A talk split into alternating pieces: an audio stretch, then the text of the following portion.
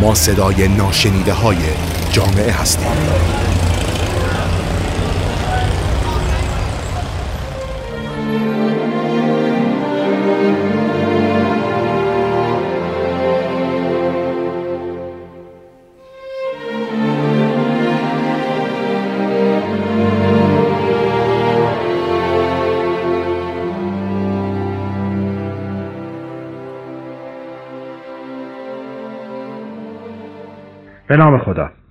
درباره داستان تهران چند جلسه با هم صحبت کردیم.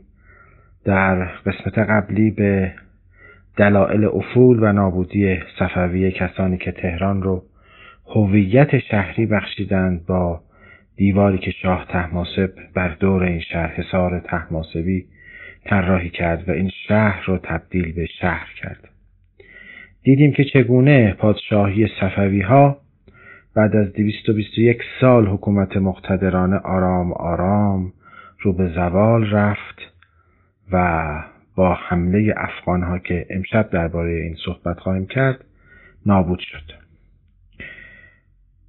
نکته ای که بسیار مهم هست این است که تفاوت داستان تهرانی که من خدمتتون عرض می کنم تاریخ تحلیلی است تا بفهمیم ظهور و سقوط تمدنها و شهرها چگونه است و با تجربه‌ای که تاریخ به ما میده این نکته رو بدانیم که تاریخ تاریخ همواره تکرار میشه و این اتفاقات همواره برای شهر ما امکان دارد بیفتد و باید علاج واقعه قبل از وقوع کرد. یعنی چی؟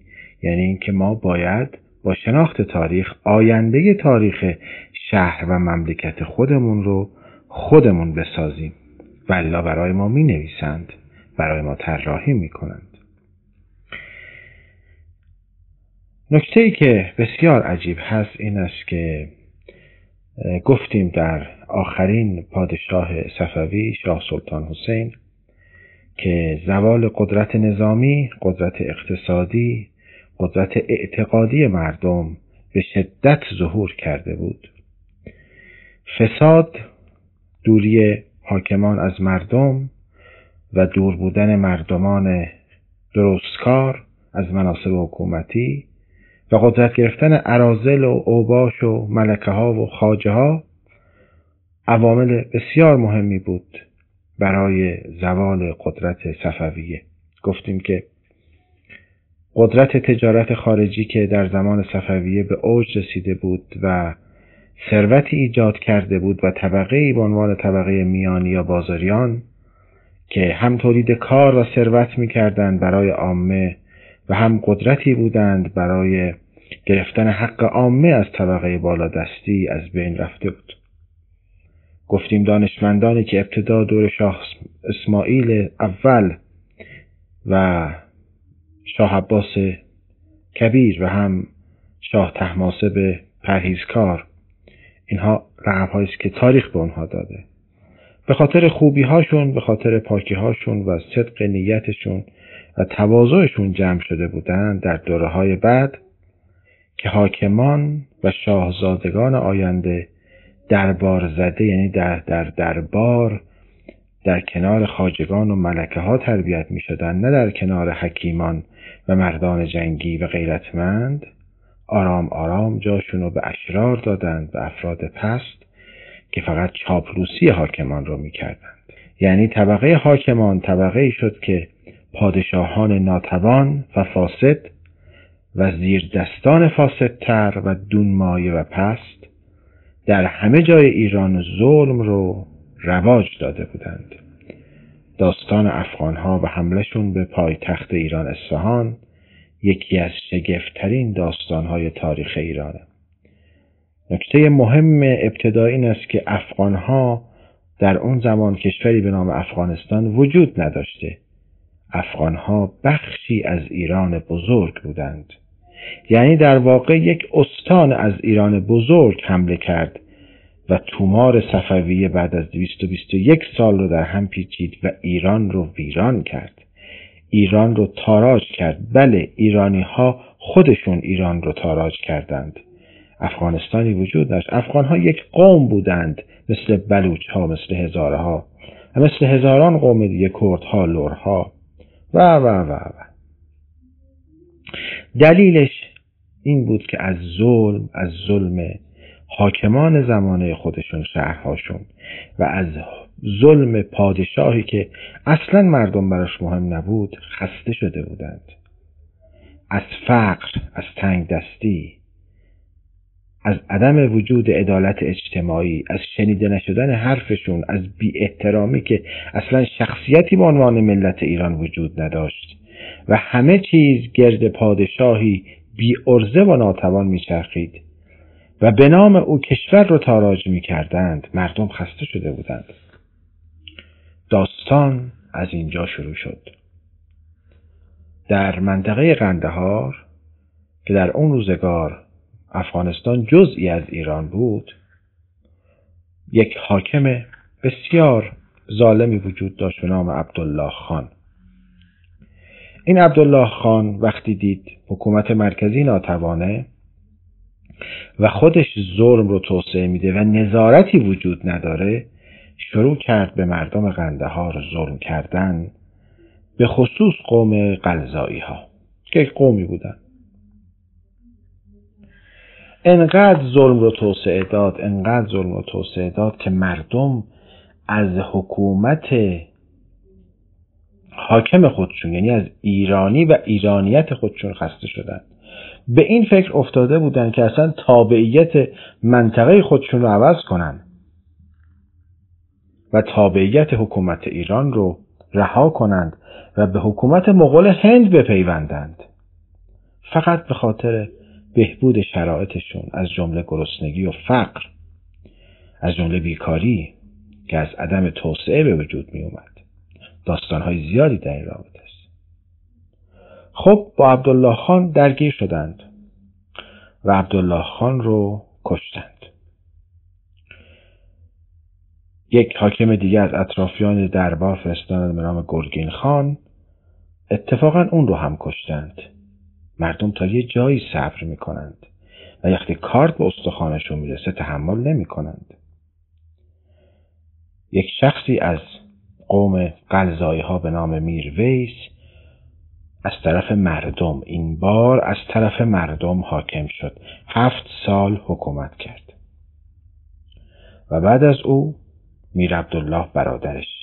اینها هیچگاه تابع حکومت ایران نشدند و آرام آرام به طرف خودمختاری رفتند. بعد از میر عبدالله فرزند بزرگ میرویس محمد افغان به حکومت رسید. خب آدم بسیار هوشمندی بود. شرایط ایران رو می‌دید ضعف حکومت مرکزی رو می‌دید. و وقتی یک حکومتی ضعیف بشه حکومت مرکزی وقتی محبوبیتش از دست بده و مشروعیتش رو بین مردم وقتی ظالم بشه شاید ابتدا حکومت ظالم گمان کنه با توسعه ظلم قدرتش رو بیشتر می‌کنه. اما حکومتی قوی خواهد بود که بر دلها حکومت بکنه بر جانها حکومت بکنه. حکومت بر تنها که مهم نیست. و این ظلم دلزدگی ایجاد کرده بود در مردم. محمد افغان فهمید در این حالی که ظاهرا پادشاه سلطان حسین هست اما در دلهای مردم نفوذی نداره و حکومت هر روز ناتوانتر و ناتوانتر میشه. و باعث میشه گرگ های درنده تمایل پیدا کنند به این شکار نیمه جان. حتی شیر شیر نیمه جان حمله کنند. شیر تا وقتی که قوی است همه از او میترسند و تابشند اما آرام آرام تابع او نیستند و آرام آرام حتی شغال ها تصمیم به خوردن شیر می کنند. این کشور ایران که شبیه یک شیر نشسته هست کارش به اینجا رسیده بود. به خاطر ظلم مردم بیتوجهی به امور مردم بیتوجهی به اقتصاد مردم و اختلاف بسیار شدید حاکمان و خصوصا سپاهیان. لشکر امروز در روزگار شاه سلطان حسین در جلسه قبل گفتیم دچار اختلاف های شدید بر سر منافع بود. دیگه ایران موضوع نبود منافع بود حسادت ها بود کم نظری ها بود حال محمود افغان از یکی از ایالات تابعه ایران با کمال وقاحت در سال 1134 هجری اولین حملش رو به کرمان انجام داد و کرمان رو به شدت مورد تاخت و تاز قرار گرفت و ارگ کرمان رو گرفت. هنوز بنیه از غیرت در بین بعضی از لشکریان بود. لطفعلی خان داغستانی والی فارس و او حمله کرد. و این یاقیانی که آمده بودند برای تاراج رو تا قندهار دنبال کرد و آنها برگشتند. دو سال گذشت. حکومت مرکزی که همچنان مشغول عیش و و فساد و قوه قدرت حکومتی در اختیار افراد بسیار دونمایه و پست و دوستها قرار گرفته بود اصلا فارغ بود که یک قدرت عجیب نظامی در گوشه از ایران شکل گرفته و به خودش اجازه داده به یکی از شهرهای بزرگ ایران که کرمان هست حمله کنه. اصلا تو هیچ فکری نبود و دشمن آگاه در این دو سال شروع کرد به جمع آوری نیروهای خودش.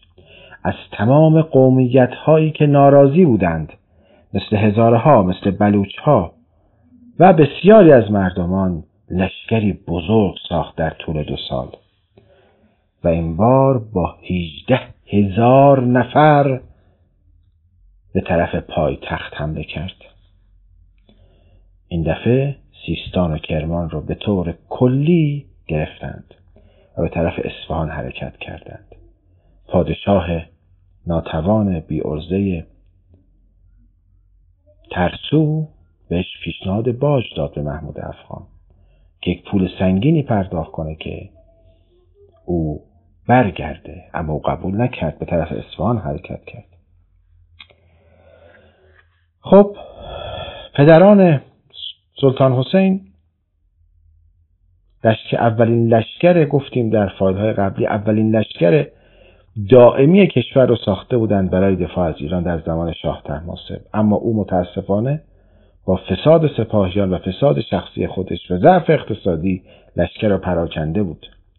این بار وقتی به استانهای ایران پیام داد که بیایید و به داد برسید و لشکر بفرستید لشکرهایی که به طور دائم آمادگی نظامشون حفظ نکرده بودند فرمانده هایی که نجنگیده بودند فرمانده هایی که ناتوان بودند فرمانده هایی که خودشون فاسد بودند بعضا خیلی ها وقتی اومدن و لشکر محمود افغان رو دیدند از ترسشون فرار کردند.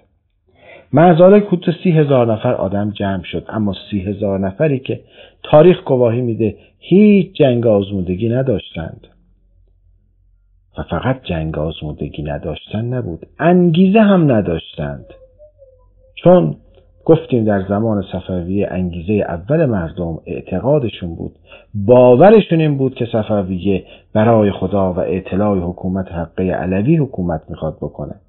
به خاطر باورشون پشت صفویه ایستاده بودند. آرام آرام که رفتار پادشاهان تغییر کرد و دیدن اینها دنیا طلب هستند.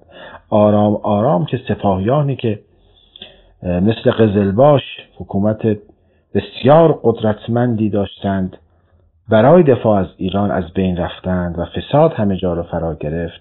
آرام آرام وقتی دیدن حاکمان از دین فاصله گرفتند لشکریان از دین فاصله گرفتند دین مردم هم تضعیف شد.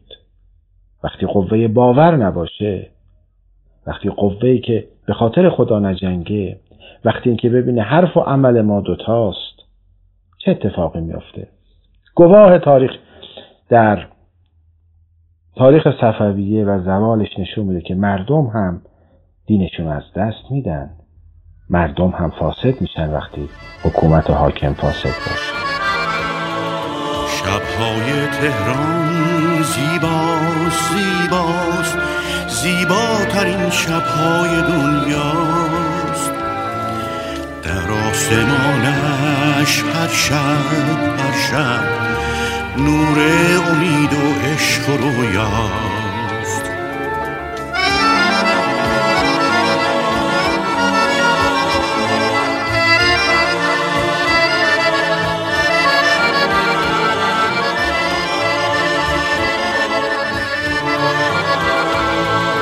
در کوچه هایت خانه ها خوابند. یاد نسیم و یاد مهتاب.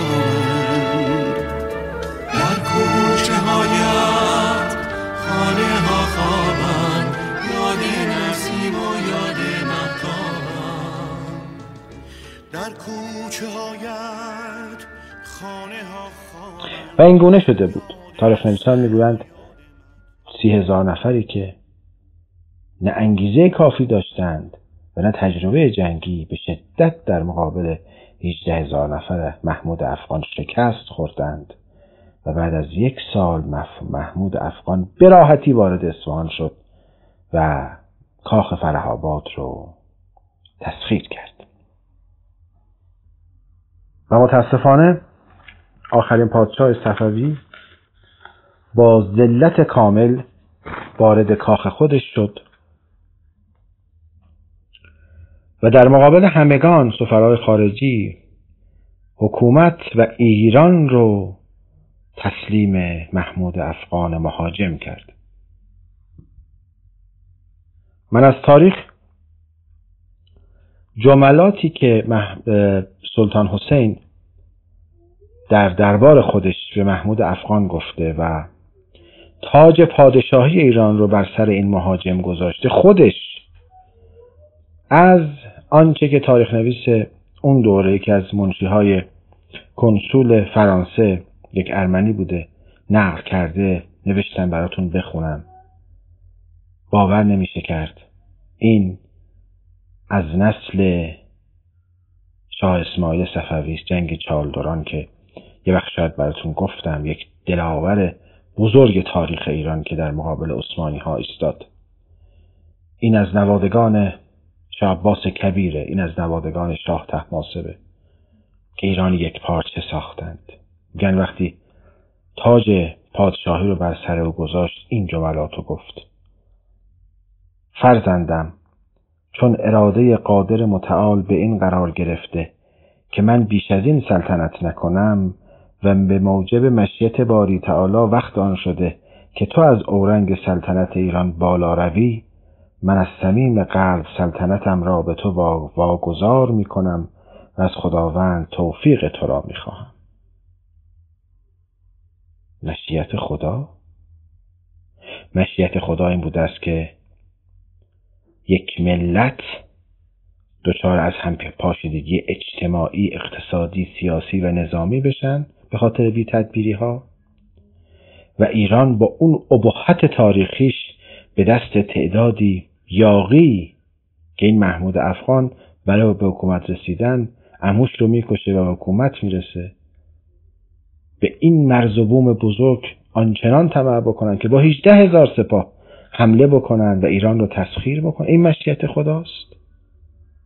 افغانها در دوره که در ایران حکومت کردند تا قبل از اینکه نادرشاه افشار یا نادرقلی ظهور بکنه که داستانش ادامه داستان تهران هست آنچنان کشتار و ویرانی کردند که تاریخ به یاد نداره. مثل حمله مغول بوده. اینها اراده خدا بوده؟ نه.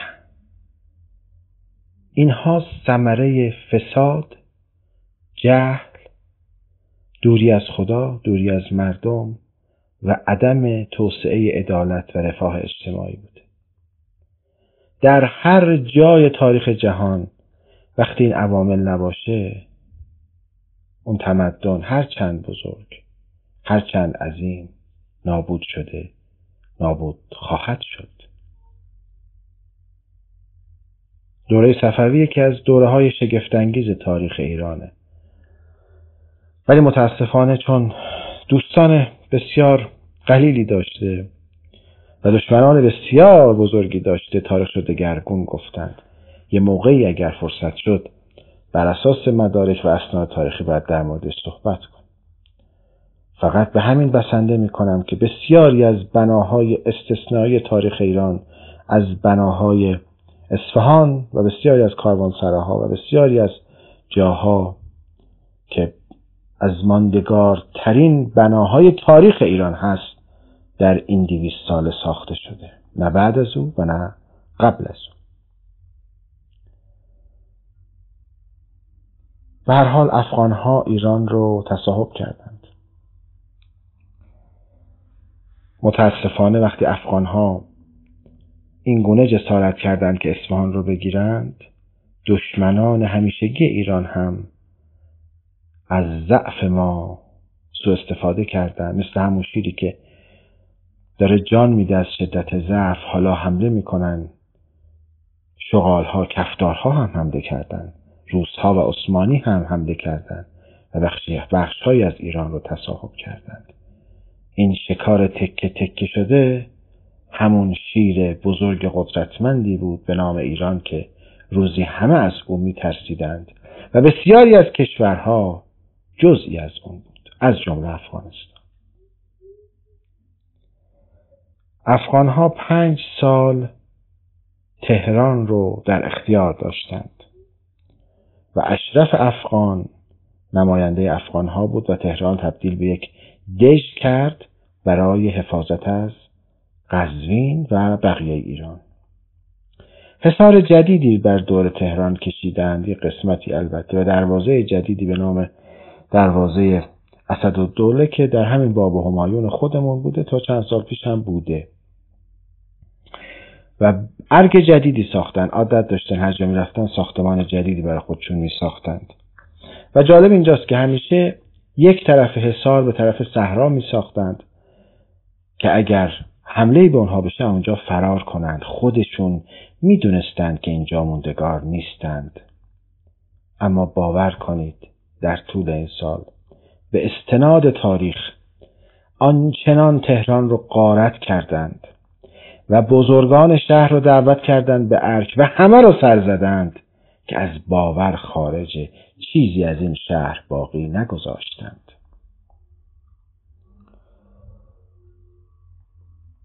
وقتی نادرقلی حمله کرد به اونها فرار کردند. باز تهران سرنوشت بدتری پیدا کرد. اشرار تهران که از فرصت این خلع مطلع شدند اونها قارتهای ثانویه رو انجام دادند. آنچه در دربار مونده بود قارت کردند مردم رو قارت کردند. و در آخر حتی می‌خواستن اصله خونه رو قارت کنند که مشهور این است که یک انفجاری از باروتها شد. تعداد زیادشون هم کشته شدند. ببینید. شهری که به زیبایی تمام به گواهی تاریخ در زمان شاه تحماسب ساخته شده بود با 114 برج و بارو و شش هزار قدم دیوار بسیار قطور شهری پر از باغهای زیبا پر از معابد زیبا مدرسه ها حمام ها یک شهر کامل که بسیار بسیار فوقالعاده بود. آرام آرام در طول حدود صد سال.